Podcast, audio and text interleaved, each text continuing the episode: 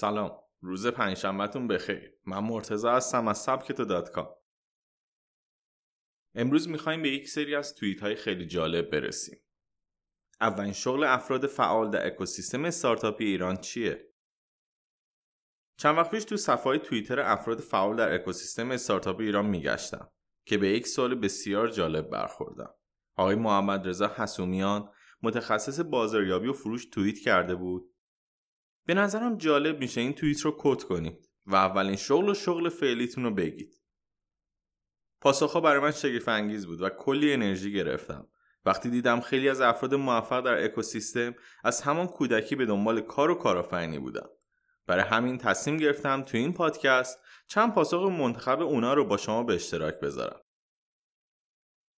اولین نفر آقای شعاب جوانمردی مدیر اجرایی فنا از کودکی دست فروشی کردم اما چند سالی به طور جدی در خاربار فروشی بودم بعد از دیپلم ده سالی معلم بودم و اکنون مدیر عامل یک شرکت فاوا.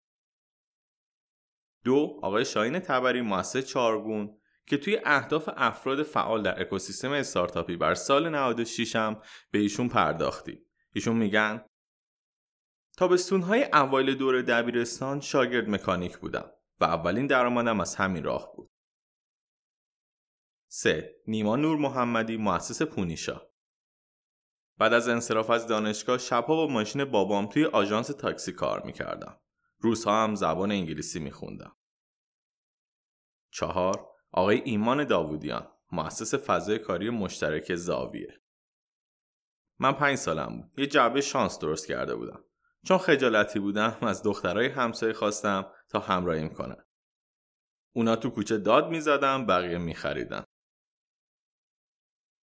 و نفر آخر آقای سعید سپر مؤسس سیمیاتک.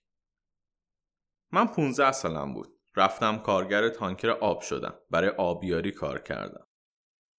که با پولش کامتر بخرم.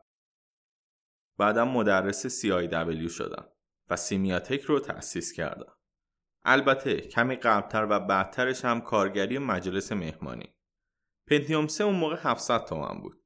و با سه ماه کارگری نمی‌شد خریدش. تازه اقساطش هم با هم می‌دادم